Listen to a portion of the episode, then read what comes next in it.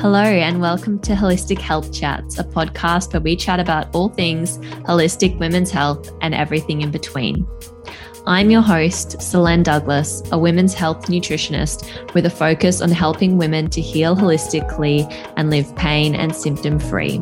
I'm so happy that you've made your way here. Tune in every week so we can listen, learn, and be inspired together. If you are currently wanting to get personalized advice to support you with your nutrition and hormones, the best place to start is for you to book in a complimentary consultation. In this 15 minute consultation, we will discuss your current health goals, what you can expect from consultations, and we cover any questions that you may have. If you're happy to go ahead, we book in a time for your initial consultation, but equally, if you need a little time to think about it, that is perfectly okay too.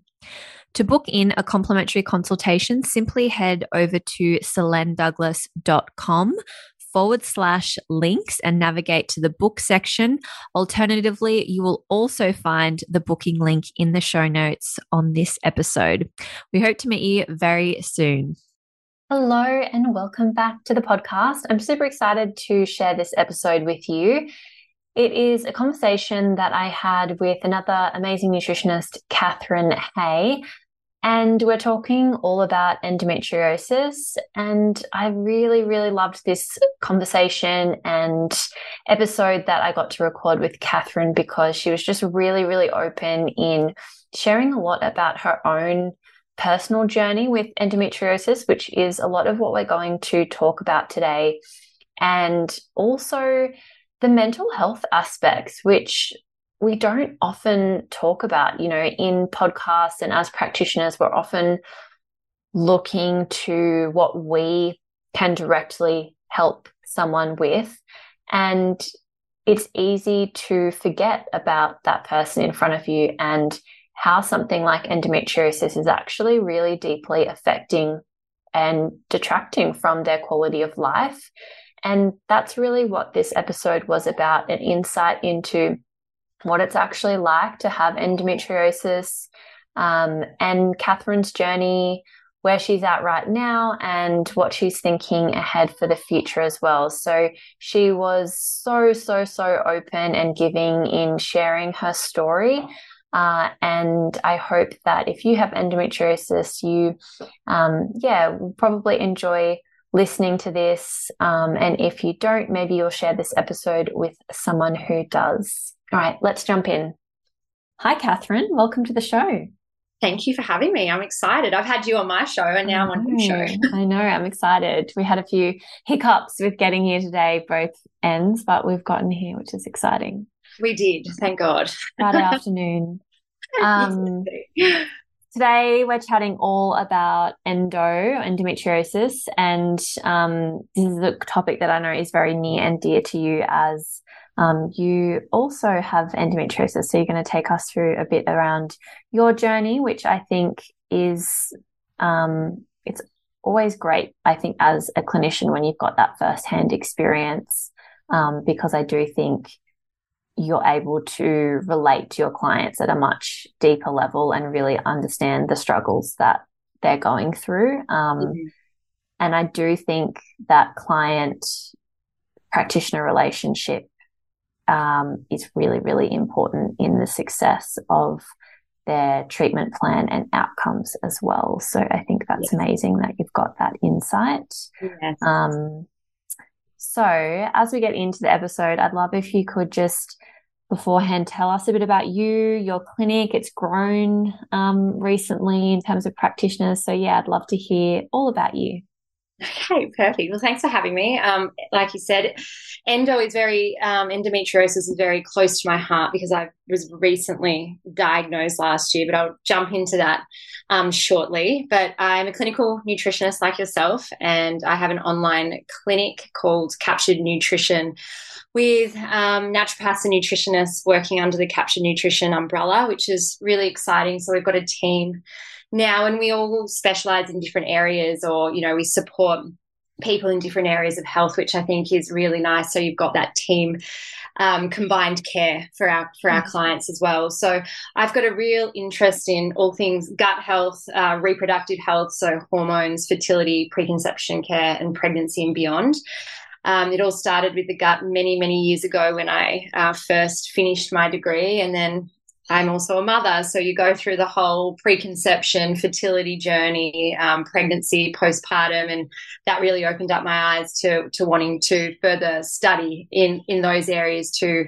And then recently, with my most recent health diagnosis, endometriosis popped up, and um, that again has led me to study more and really kind of specialize in in these really chronic, I guess, health conditions that mm. you know affect menstruators um, that aren't necessarily easy to treat. They're chronic and they really can impact um, a person's life. So that's a little bit about me. Um, but I think when we're looking at, you know, health in general and that holistic approach, I think that's what I'm really passionate in my clinic too, is really holding my patient's hand and guiding through their whole health journey because in the conventional system, um, you know, it's a quick 15 minute appointment. Here's a script, see you later. Um, no one's really listening. Mm-hmm. Um, and there's not many options available. So I think, you know, yourself included, we really give our clients that, that patient care. They're heard, they're seen um, on such a different level to that conventional system as well. So I'm really passionate about keeping health simple, attainable, and realistic. Um, and I never prescribe or do anything that doesn't resonate with my clients because it's always a team a team effort, and you know we're there to guide them with the education um, to support them in their health goals. So that's my my big spiel. Love it. Yeah, it's. I always say like you've got to think about what any practitioner has in their toolkit to offer you.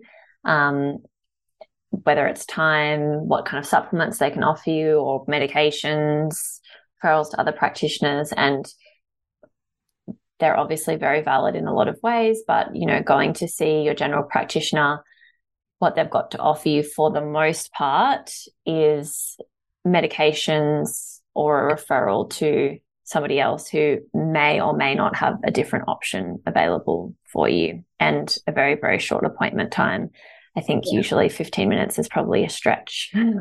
Yeah. Oh, yeah. absolutely. Absolutely. um, cool. Well, I guess as a kind of intro into today's topic, um, endometriosis, I'd love for you to kind of just set the stage generally as to, you know, what it is and what are those signs and symptoms, and then maybe starting to go into, I guess, your journey and kind of what prompted you to start looking into it further.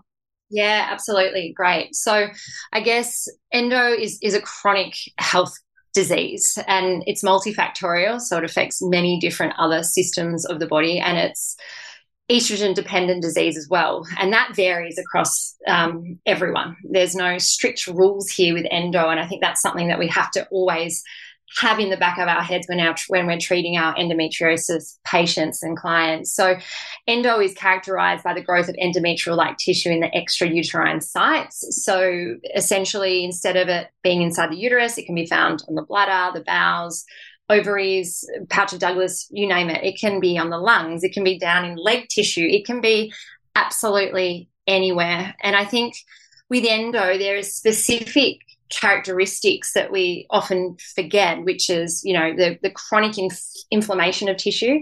It's tissue proliferation. Um, we get fibrosis of the tissue. Um, we get tissue migration invasion as well. Um, it's there's localized and systemic dysbiosis, so imbalances of bacteria. Um, it's immune dysregulation, um, and it's tissue that is capable of aromatase, which I just find so fascinating, um, which basically means it's producing its own estrogen. So I just feel when we're looking at those characteristics, you can already see how many different areas of chronic inflammation it, it, it, impacts. So that's what leads us to those those typical signs and symptoms. And what I want to say here, when we're going through the signs and symptoms, these are common, but they're not limited to either. There are so many different degrees of um, signs and symptom, symptoms with endo sufferers. Some can have zero symptoms and have only been diagnosed with endometriosis on laparoscopy because of potential infertility. And I, I can get into those stats um, in a little bit because I find them, again, really interesting um, being in the space. But when we're looking at the signs and symptoms of um, endo, one of the most common common ones is dysmenorrhea, so painful periods. Majority of the endo um, clients that I treat in clinic, pain is their most significant um, sign and symptom, and which can obviously be extremely debilitating having that every single month. Um, menorrhagia, so heavy prolonged bleeding, um, and again, we always want to address how much blood is being lost and what that looks like in terms of you know um, sanitary or period care items and how many they're going through so we can assess the heavy um, menstrual bleeding. Uh, painful intercourse is another one. Chronic pelvic pain ibs constipation diarrhea dominant um, pain associated with bowel movements and urination rectal pain infertility fatigue anxiety and depression is a big one i wanted to touch on today because of the impact it has on an individual's quality of life throughout the month as well. So, I guess they're the main signs and symptoms that we often hear about, and there are definitely um, others as well. But um, yeah, I can't remember what else you said at the end of your question. no, that's perfect. There's yeah, it's obviously so widespread and goes to show, um, you know, the effect I guess that it's having throughout the whole body, and the fact that it can produce its own estrogen is obviously fascinating for a number of different reasons because then we can go into sort of, I guess, the spider web that that can take you on when you look at all sorts of things that um, estrogen can take you down as well. So yeah, it's it's fascinating. Um, yeah, so in terms of symptoms, I guess what I was wondering in your personal sort of um, story, what were I guess some of those things that highlighted to you that further investigation was needed. And also, I'd love to hear a bit about, you know, how easy or difficult it might have been to actually get that diagnosis as well, because that can be quite a challenge sometimes. You know, what I hear a lot in clinic is I had an ultrasound and my doctor said I didn't have any endometriosis, and kind of like, then that woman, if she's not going on to chat to anyone else you know, in her mind, that's kind of a done deal. No mm. endometriosis present, which, as we know, isn't always the case. Yeah, I'd love if you could delve into all of that. Absolutely. And it's a really interesting path with my journey. So from the get go, when I first um, got my period, I was always always had painful bleeds, never heavy, just painful. So naturally, as a 14 year old girl, I was put prescribed the oral contraceptive pill and took that for a number of years. Um, it wasn't until I started a naturopathy degree back when I was 18, 19 that I, you know, started to learn about the body and I thought, okay, you know, the pill's not for me, came off the pill. Um, then I was prescribed the rod in the arm and again when that was put in within three months i had major cysts bursting on my ovaries, which would end me in hospital in so much pain. So the rod was removed. Um, then I started getting, you know, migraines with aura. So the pill and a lot of those um, hormonal devices were not an option for me, but the pain was still significant. Um, so it wasn't, I just thought that was me. I just thought, okay, I've got really bad, painful periods. I have to take, you know, eight to 10 different types of pain medication every single month. And that's what I was doing. I was doing that f- for years, for years until I basically finished my degree. And then I started, you know, learning more about period pain and trying to help myself. But I could never get on top of the period pain. It just wasn't working with any type of natural medicine I, um, you know, I sought after. Fast forward to me trying for a baby. So this again was really interesting I just assumed, you know, we'd have sex a few times and we'd be pregnant. Um, it took me 12 months to conceive my daughter, Sunny. Before I um, was around the 11 month mark, we got to, and I was like, okay, I think something's off. Like, some. I think mm. something's really off here. Just, I was doing everything, you know, all the things for preconception care. I worked on my gut extensively, all the things. Um, so I had contacted a fertility specialist um, and had potentially was potentially going to ask for a laparoscopy. Not, I, I didn't believe I had endo um, back then, but I just thought, okay, that's my next step. Anyway, next month later, I fall pregnant with Sunny and it's all forgotten. Um, I got my first period back when Sunny was about five months postpartum. Pain free. I thought, oh my gosh, this is incredible. This is the new me. I'm so excited. But the heaviness to this bleed was astronomical. I'd never mm-hmm. experienced heavy menstrual blood flow before. And I just thought, okay, this is probably normal normal postpartum. Let's just keep going. And then it was probably my fifth cycle in the pain returned and it was excruciating. The blood flow kept increasing. The menorrhagia was just again absolutely a debilitating where I couldn't leave the house because I just soaked through tampons, pads, menstrual underwear, you name it. I'd be at the store and I'd have blood all over the back of me and I, I wouldn't know. Um, and I just thought, this is not right. I really thought, okay, I'm going to book a, an appointment with my GP. I said to my GP, I suspect I have endometriosis. And I had to advocate for myself. Mm. You know, like you said, when so many people go, they have an ultrasound and they go, okay, no endo, can't be seen. And you have to advocate for yourself to keep that conversation going with other specialists, right? And if you don't feel comfortable, you, it, it's going to be really hard, and those challenges will come as, as roadblocks to advocate for yourself. So I said to my GP, I'm not leaving here without a referral for a gynecologist who specializes in endo excision surgery because I just knew in my heart of hearts I had endometriosis. So within a month, um, I saw the surgeon.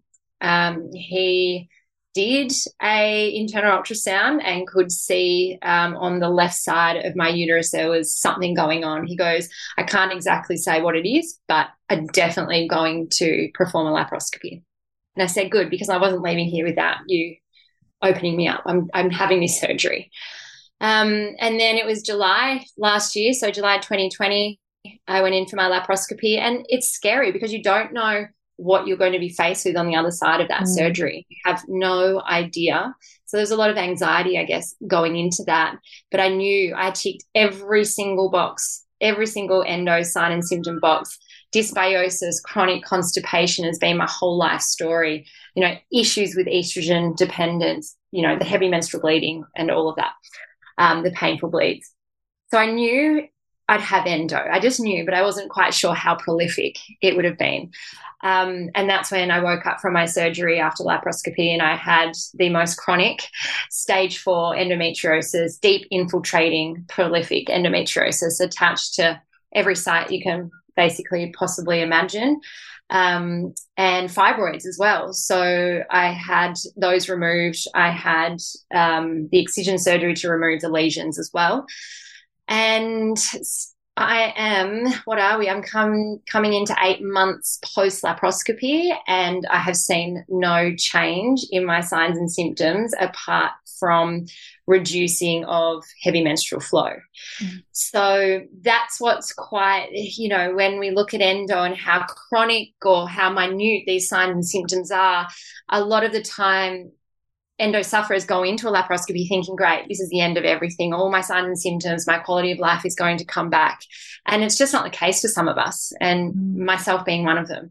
I actually feel in my heart of hearts, there's still more endo in me. And I'm actually going to um, seek out another specialist's opinion. And I would actually go through another laparoscopy to see if there is still endometrial like tissues somewhere else because I don't believe I should be in this much pain. And the pain is actually getting progressively worse. Mm. Um, my last period was the worst pain I've ever had in my entire menstruating life.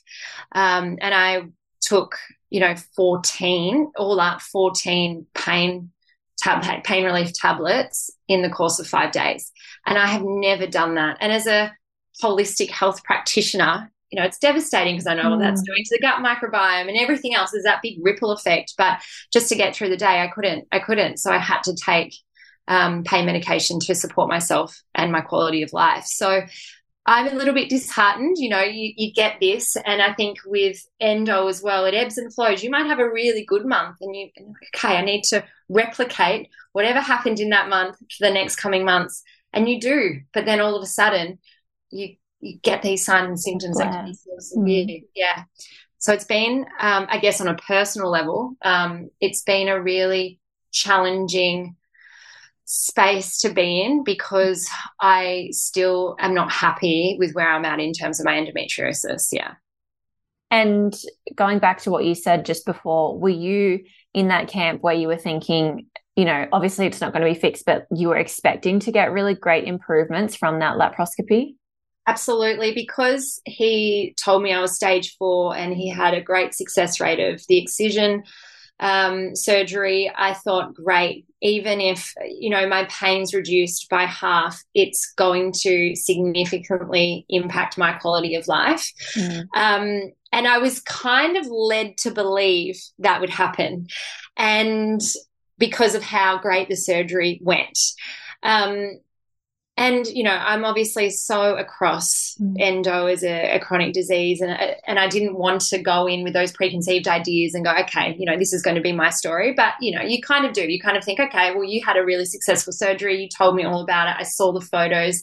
Maybe this will change my my picture moving forward. But I, and you want to have hope as well. I mean yeah. it's hard right? I think you're damned if you do damned if you don't because Absolutely. you do want to have hope. And then i think also whilst you always want to, you always important to set realistic expectations. And we always know with health, we can't make any promises because people are so, there's so much variation in individual individuality, person to person. You also want your client, I think, or patient to have hope as well. So it's, it's so hard. Yeah.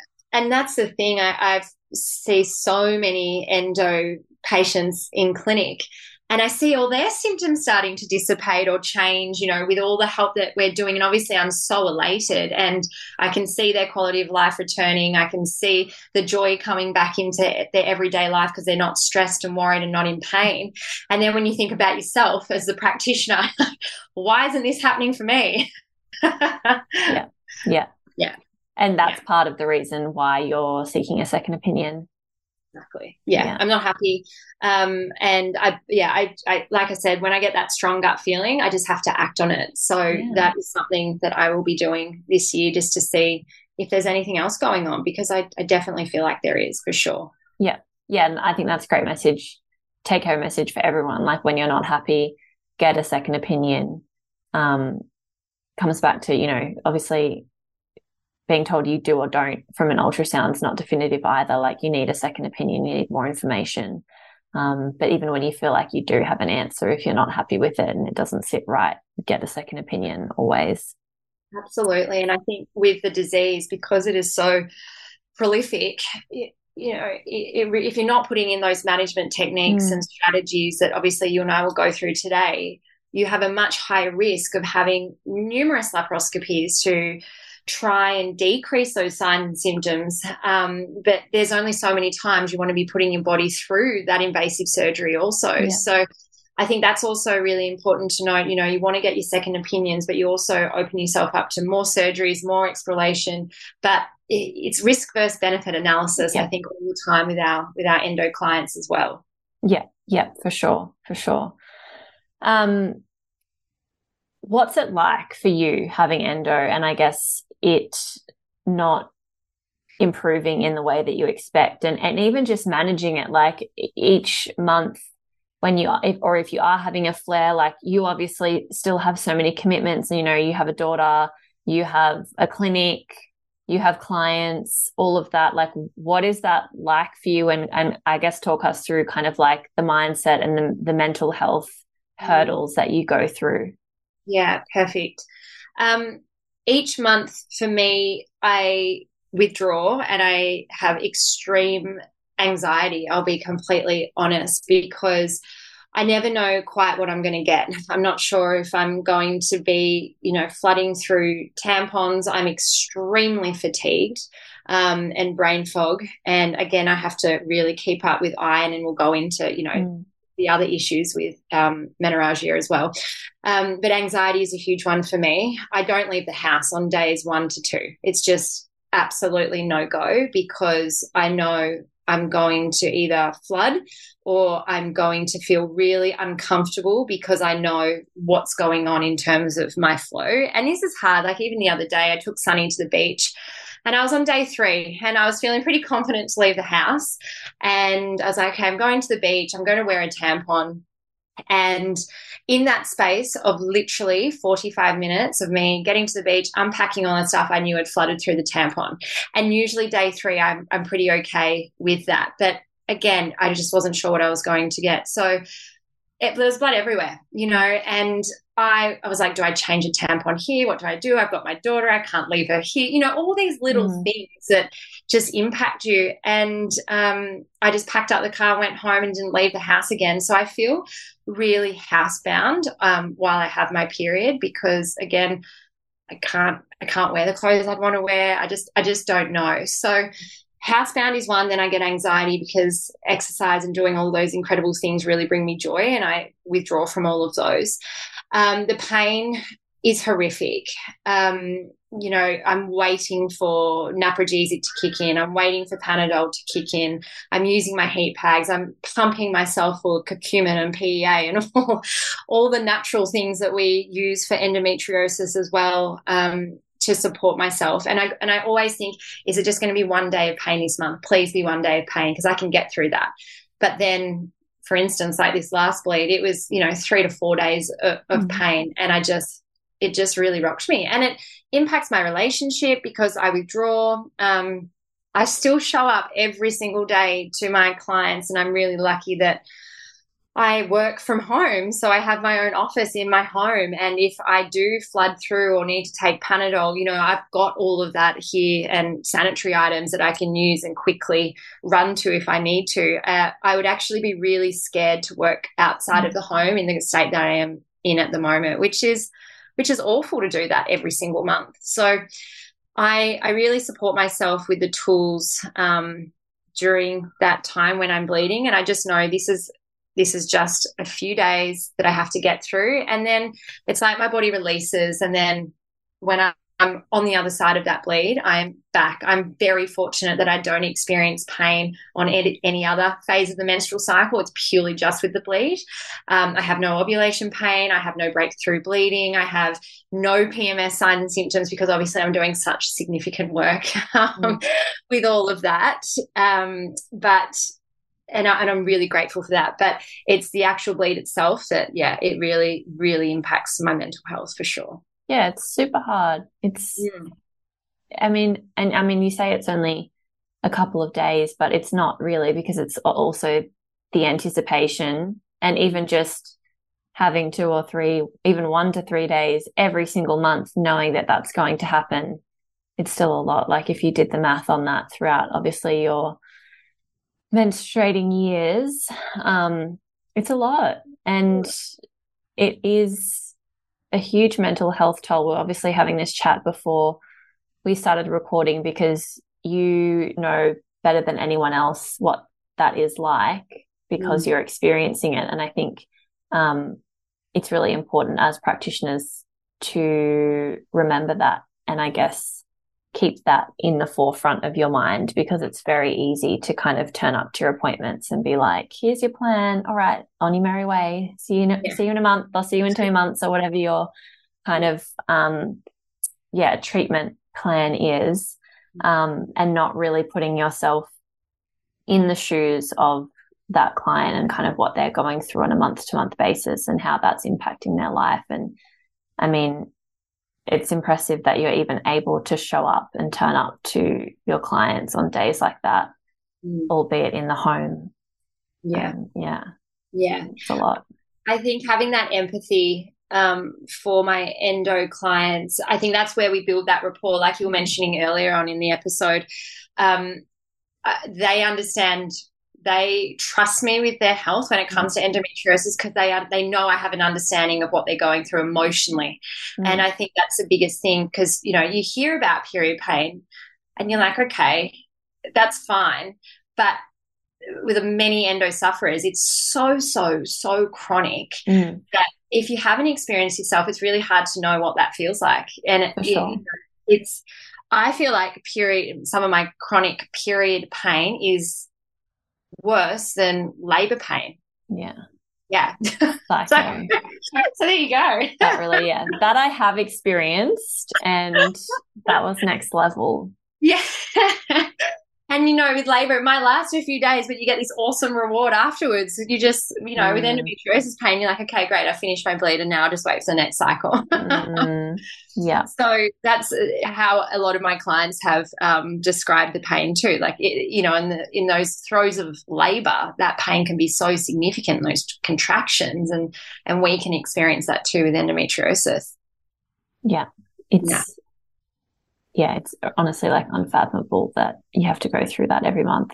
Um, and it's just, yeah, it's so different. And obviously, as well, like you mentioned, some women, it's not just a couple of days, it's like can be two weeks mm. sometimes out of each cycle. And then sometimes they're obviously going through more of the, um, they might have like pain with intercourse, mm. um, even air quotes IBS. Not that we would obviously term it that, but that's what it'll be looked um, at as. And yeah, even things like pain with urination. So it's essentially, I mean, it is a, a chronic pain condition.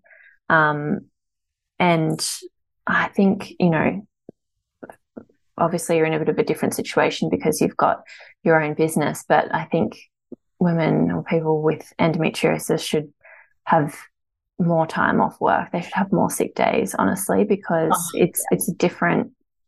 Yeah, it's it's not. It's just not the same. yeah, and what I love it is endo often gets described as a wound that doesn't heal, yeah. right? like in those um, ectopic tissue sites, mm.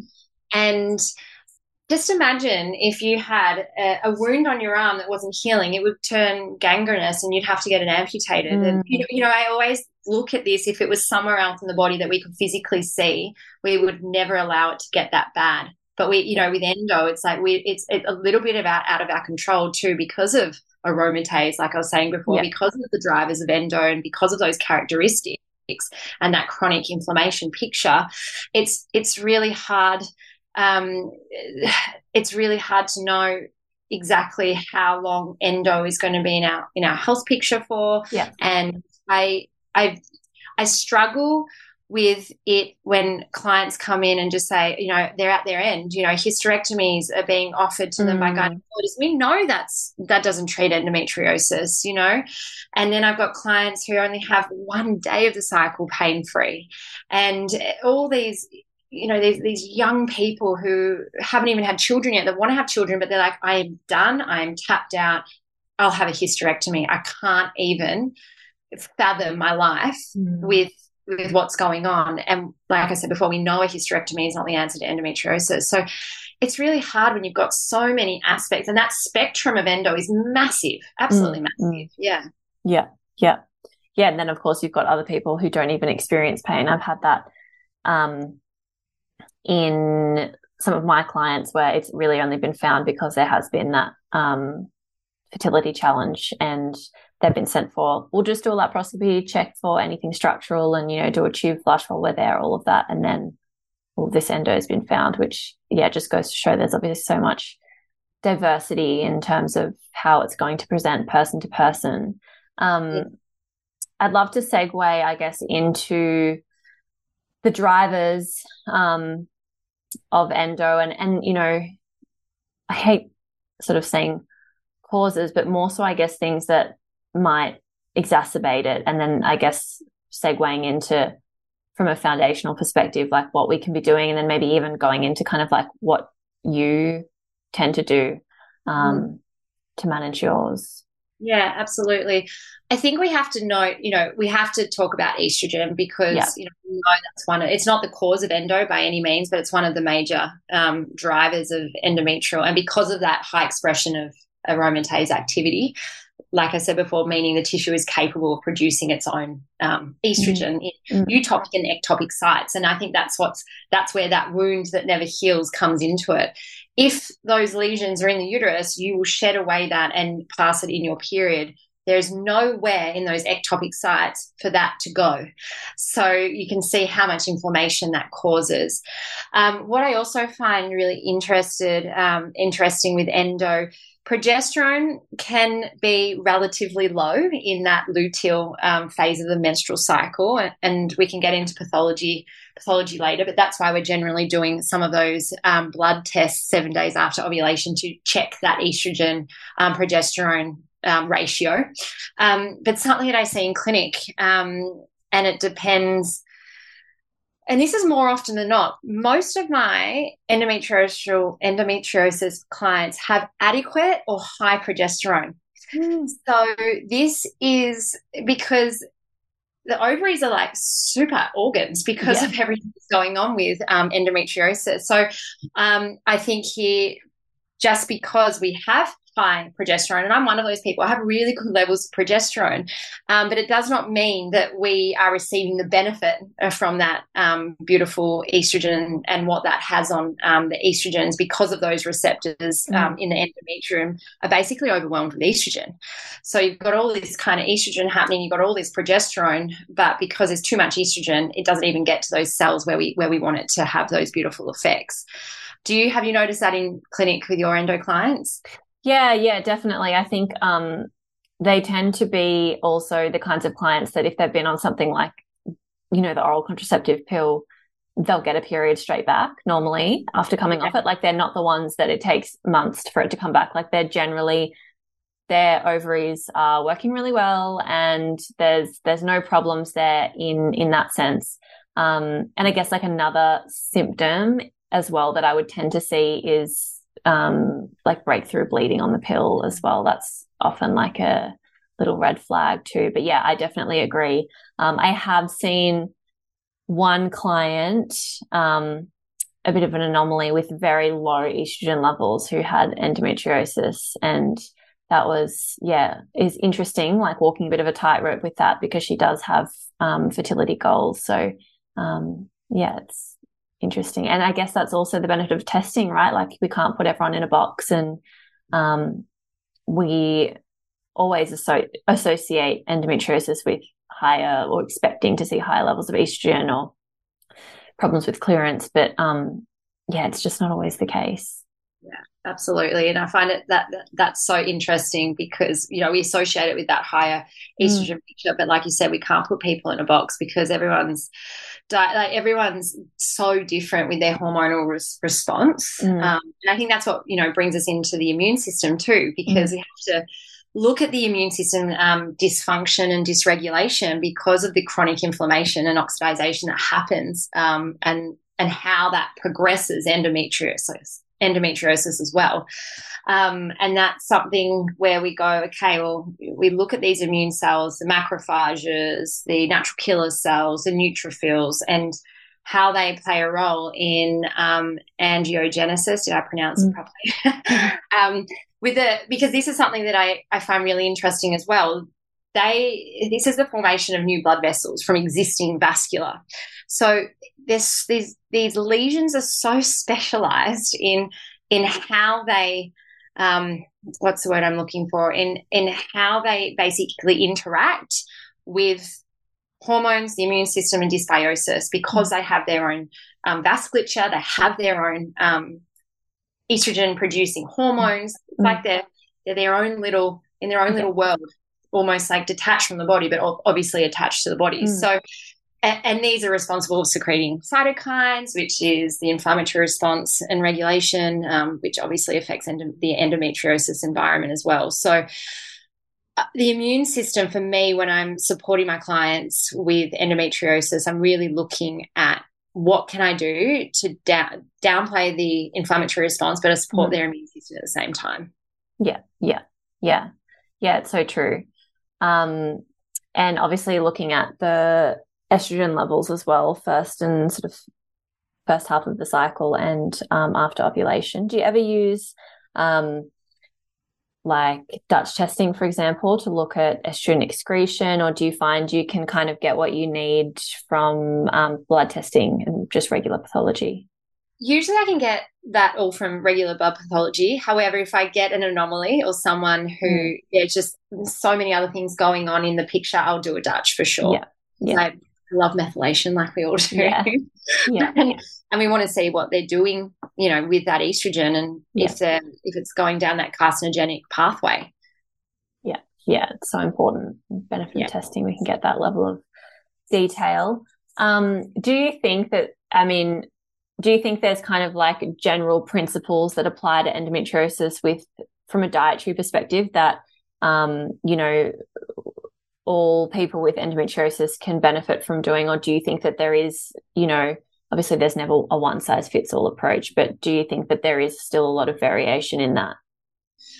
It's a really good question and something i get asked a lot and something that i feel will sway from practitioner to practitioner. Um, i'm very pro on the mediterranean style eating because we know how anti-inflammatory it is with essential fatty acids. So i guess for me a lot of the dietary recommendations are reducing inflammation. So mm. a huge focus on those essential fatty acids and those omegas, those omega threes um, instead of your omega sixes. Um, but then even for myself, I bring it back to me because um, mm. I can't speak on everyone's behalf. Yeah, of course. Um, I'm strictly gluten free and cows dairy free because they uh, since I got my endo diagnosis, I would dabble in those foods. Since coming off those foods, I have noticed a change, not in my endo, but in my constipation dominant gut picture. Yeah. So this is where um, it's really interesting because majority of again, um, putting it under the umbrella here, majority of endo sufferers do have that mm. IBS picture. Um, getting off gluten and cow's dairy and those inflammatory um, proteins that are associated with those mm. can really significantly help endometriosis sufferers. Mm. Um, a lot of people go down the low FODMAP route. I just think, mm. you know, it's so restrictive and it's very hard. So hard. And that's the thing. You see a lot of um, practitioners saying get off red meat for endometriosis. Yeah. But what about the iron? yeah. so again, it's this risk versus benefit analysis, uh, you know, I get the um, inflammatory arachidonic acid pathway with mm. high consumption of red meat. However, if my client is so iron deficient, which majority of endo mm. sufferers are, mm. they really are, um, I want them to be incorporating those foods into their diet, yeah. I, and I think they're more beneficial than taking them out of the diet. And we do, uh, we we kind of mop up other areas, so to speak, in terms of um, anti-inflammatory foods. Yeah, yeah. So again, I feel like it's case dependent, um, individual dependent. Um, but a lot of the times, my own clients really respond well to gluten and cows dairy free. Goats and sheep's cheese totally fine. Yeah, um, but just those two. Yeah, yeah, yeah, and like they're free. I mean, for the most part, you might pay a bit more for like a good gluten free bread, right? But it's very different to, um, which often I think with endometriosis clients, we are using probably more supplements than we would otherwise. But, um, you know, they're strategies that, for the most part, don't cost you any money. And, uh, you know, it's fairly, I mean, we can go into calcium and that kind of thing, but, you know, relatively harmless to sort of remove at least one at a time and just see what response you get. And I think that's such a great point to pay attention to all symptoms in your body, right? Like it, is it um, the pain, but also other things that you might notice, like more the um, digestive symptoms improving, even your things like your energy, mental health, mental clarity. Like there's lots of other things outside um, of the endometriosis specifically that you could be looking, even things like fatigue. Um, and, and even, I guess, just when you do tend to remove something like gluten from your diet, often that opens up spaces for more nutrient dense foods to kind of flow in, right? So sometimes it's the removal of those foods, but then also the subsequent increase of things that are actually going to be more nutrient um, dense for you. Yeah, absolutely. And I think with the just bringing it back to you know the dysbiosis of the gut microbiome, mm. if we're not using our bowels every single day, we're yeah. never going to be able to get on top of the pain. Like it's yeah. just, we have to be using our bowels. We have to be excreting um, those estrogen metabolites and those hormone metabolites and that toxic waste matter. If we're constipated, um, and this is such a, a big endo picture too, those are just going to be recycling through the body and causing those issues as well. So that's why it's really great to see when there are those dietary changes made, like you just mm. said, it, you know, people's skin might clear up too that have endometriosis. Like, okay, I've gotten off the cow dairy, and then all of a sudden, you know, the acne is gone, or I'm using I'm that. Pooing every day. yeah, pooing every day. I'm feeling vital. I'm feeling well. My PMS has reduced. Yeah, my hormonal headaches have gone. Um, eh, you know, I'm not feeling um, depressed leading up to my bleed. I, I don't have that anxiety. So all those other things that we kind of put in another box from endo, mm. even though they're associated, extremely associated, they're all linked. Mm. Um, we notice those improvements with those dietary changes. Yeah, yeah, yeah, and uh, you know that's a great way of, I guess, reducing the extent of someone's symptoms across the month, like looking at the month as a whole, and and if they've gone from like, as you said earlier, having that client where she was, um, they were in pain, you know, across the whole cycle versus maybe it being a week or a few days, like getting that change um, whilst still obviously in pain for a portion of the cycle is obviously a lot better. We're looking for those improvements. Do you think, or do you have clients where you are able to get them to a point where they almost wouldn't know that they have endometriosis anymore? Like, yeah, I love this question. Um, I have, there's probably a handful, and I've got a lot of endo clients that are symptom free. Yeah. And for me as a practitioner, you know, I get emotional thinking about it because uh, obviously it's so close yeah. to my heart. Um, it's it's phenomenal. You know, they're able to have s- sexual intercourse with their husband again, and there's no pain. Their relationship improves. They've gone on to have children. Um, you can just see how much of an impact for, mm. it has on their quality of life. And maybe the only sign and symptom they still have is is maybe one day of heavy menstrual bleeding, but yeah. that has been significantly reduced. So they can wear one pad two pads a day instead of going through a pad every hour. Yeah. So yeah, there are so many success stories. I think with the management of mm. endometriosis as well. I guess I, you know, it's not all doom and gloom by any means, um, and that really elates me in clinic. It really does. Yeah. Yeah. Yeah. Definitely. Everyone's results are always so different. Um, but it is amazing when you get those incredible success stories. So yeah. Good. And and I think also even if clients are taking you know 15 pain medication a month even getting that down to mm. two two naprogesics a month just to get through work in case the pain comes for me that is a ginormous win For sure. Um, it's it's again just really assessing that um, scale of where they first started to where they're at now. But again, it might not change for everyone either. You know, yeah. So that, that's realistic expectations. Yeah, yeah, there it is. Yeah.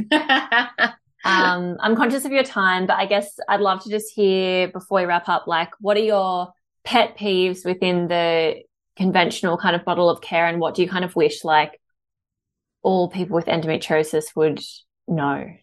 Yeah. Get a second opinion, third, yeah. fourth. If you are not happy and you are still experiencing your signs and symptoms, they've been brushed off or they've said, have take them, put the Mirena in, take their oral contraceptive pill. It's just heavy bleeding, period pain. Do not sit there and wait around because yeah. 10% of people who are menstruating have endometriosis, but 20 to 50% of those get diagnosed with infertility when they're going for their infertility. Mm. So we know that 10% is, is, it's not right. That number yeah. would be drastically higher. And it's because of this gaslighting, I guess we'll call it, uh, in the medical system of people not being heard. So get those opinions and keep going until you find someone that you're truly happy with. It's like I always say to my clients, you wouldn't take your car back to the same mechanic if they kept doing a crappy job, would you? No. Oh my gosh, I love that. Yeah. yeah. I think we forget that we hire our health practitioners hmm. or our, we probably forget, I should say, that we hire like our doctors and our gynecologists and that kind of thing. And we do have the option to find different ones. And there are really good ones out there. Like there are, I have a handful of doctors that I work with and they're great. Like they're amazing. They get feedback from clients saying like they really, they actually listened to me. I felt heard. They came back, you know, they even added a few things to the test that you requested. Like they yeah. do exist. They might be few and far between, but they're definitely out there. Definitely. And that's it. I think if you can find your people, and it's not just one, you know what I Yeah, mean? For sure. Chronic disease, it's a team. It's a Yeah. team effort. Um, and again, like you've already said, if you're if someone who has done an internal ultrasound and said there's no endometriosis here, that is not a diagnostic. Mm. Um, the only way that is still gold standard these the is laparoscopy, but there are there Mm. are machines um, I think that are becoming more accessible that do pick up endo now. Um, I don't know if they're being used. Um, I think there is. I can't remember which hospital, but there is one on the. There is one at one of the hospitals on the Gold Coast now. Yeah. Um, They're mm, very few and far between from what I Mm. can gather. Um, but if you've just had a normal ultrasound and you believe you have endometriosis or any chronic pelvic pain for that matter, I think laparoscopy is your only yeah. only um, real standard, gold standard diagnostic tool, which is invasive. And the surgery, I hated the surgery. It was awful, and my um, recovery was awful. But then so many of my clients have had a really great recovery and surgery as well. So, again, you want to have a really good excision, excision surgeon to support you with that. Yeah, for sure. Well, this hour has just honestly flown by. I feel like I could have kept, I could have asked you about so many more things. But um, just to wrap up, can you tell us where we can find out more about you, your clinic, um, and yeah, where you are online, all of that good stuff? Absolutely. So I'm very heavily on Instagram. Um, Catherine underscore Hay underscore nutritionist is my Instagram account. Um, my clinic is Captured Nutrition with a K. Um, that's online and on Instagram. Um, that's where you can find me there. I also have a podcast with another nutritionist friend of mine, Shelly, called the No BS Approach to Motherhood, where we can you are interviewed on there all about postpartum, so you can listen to Selene on that. Um, and they are all the platforms. Amazing. I'll put all of those links in the show notes. And yeah, thanks so much for your time today. And also, thank you so much for sharing so much about your own personal story so openly. I feel like, um, yeah, it will just be so great for people to have listened to that. Thank you so much for having me, Selene. I've really enjoyed it. Thank you for listening to this episode of Holistic Health Chats. If you enjoyed this episode, I would be so grateful if you could leave me a rating and review in iTunes, as this allows me to help more women just like you.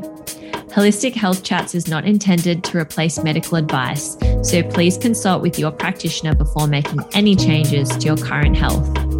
If you are ready to take your health to the next level and would like some personalized support, the next step is booking in for a complimentary health chat. Please head to selenedouglas.com forward slash book for more information.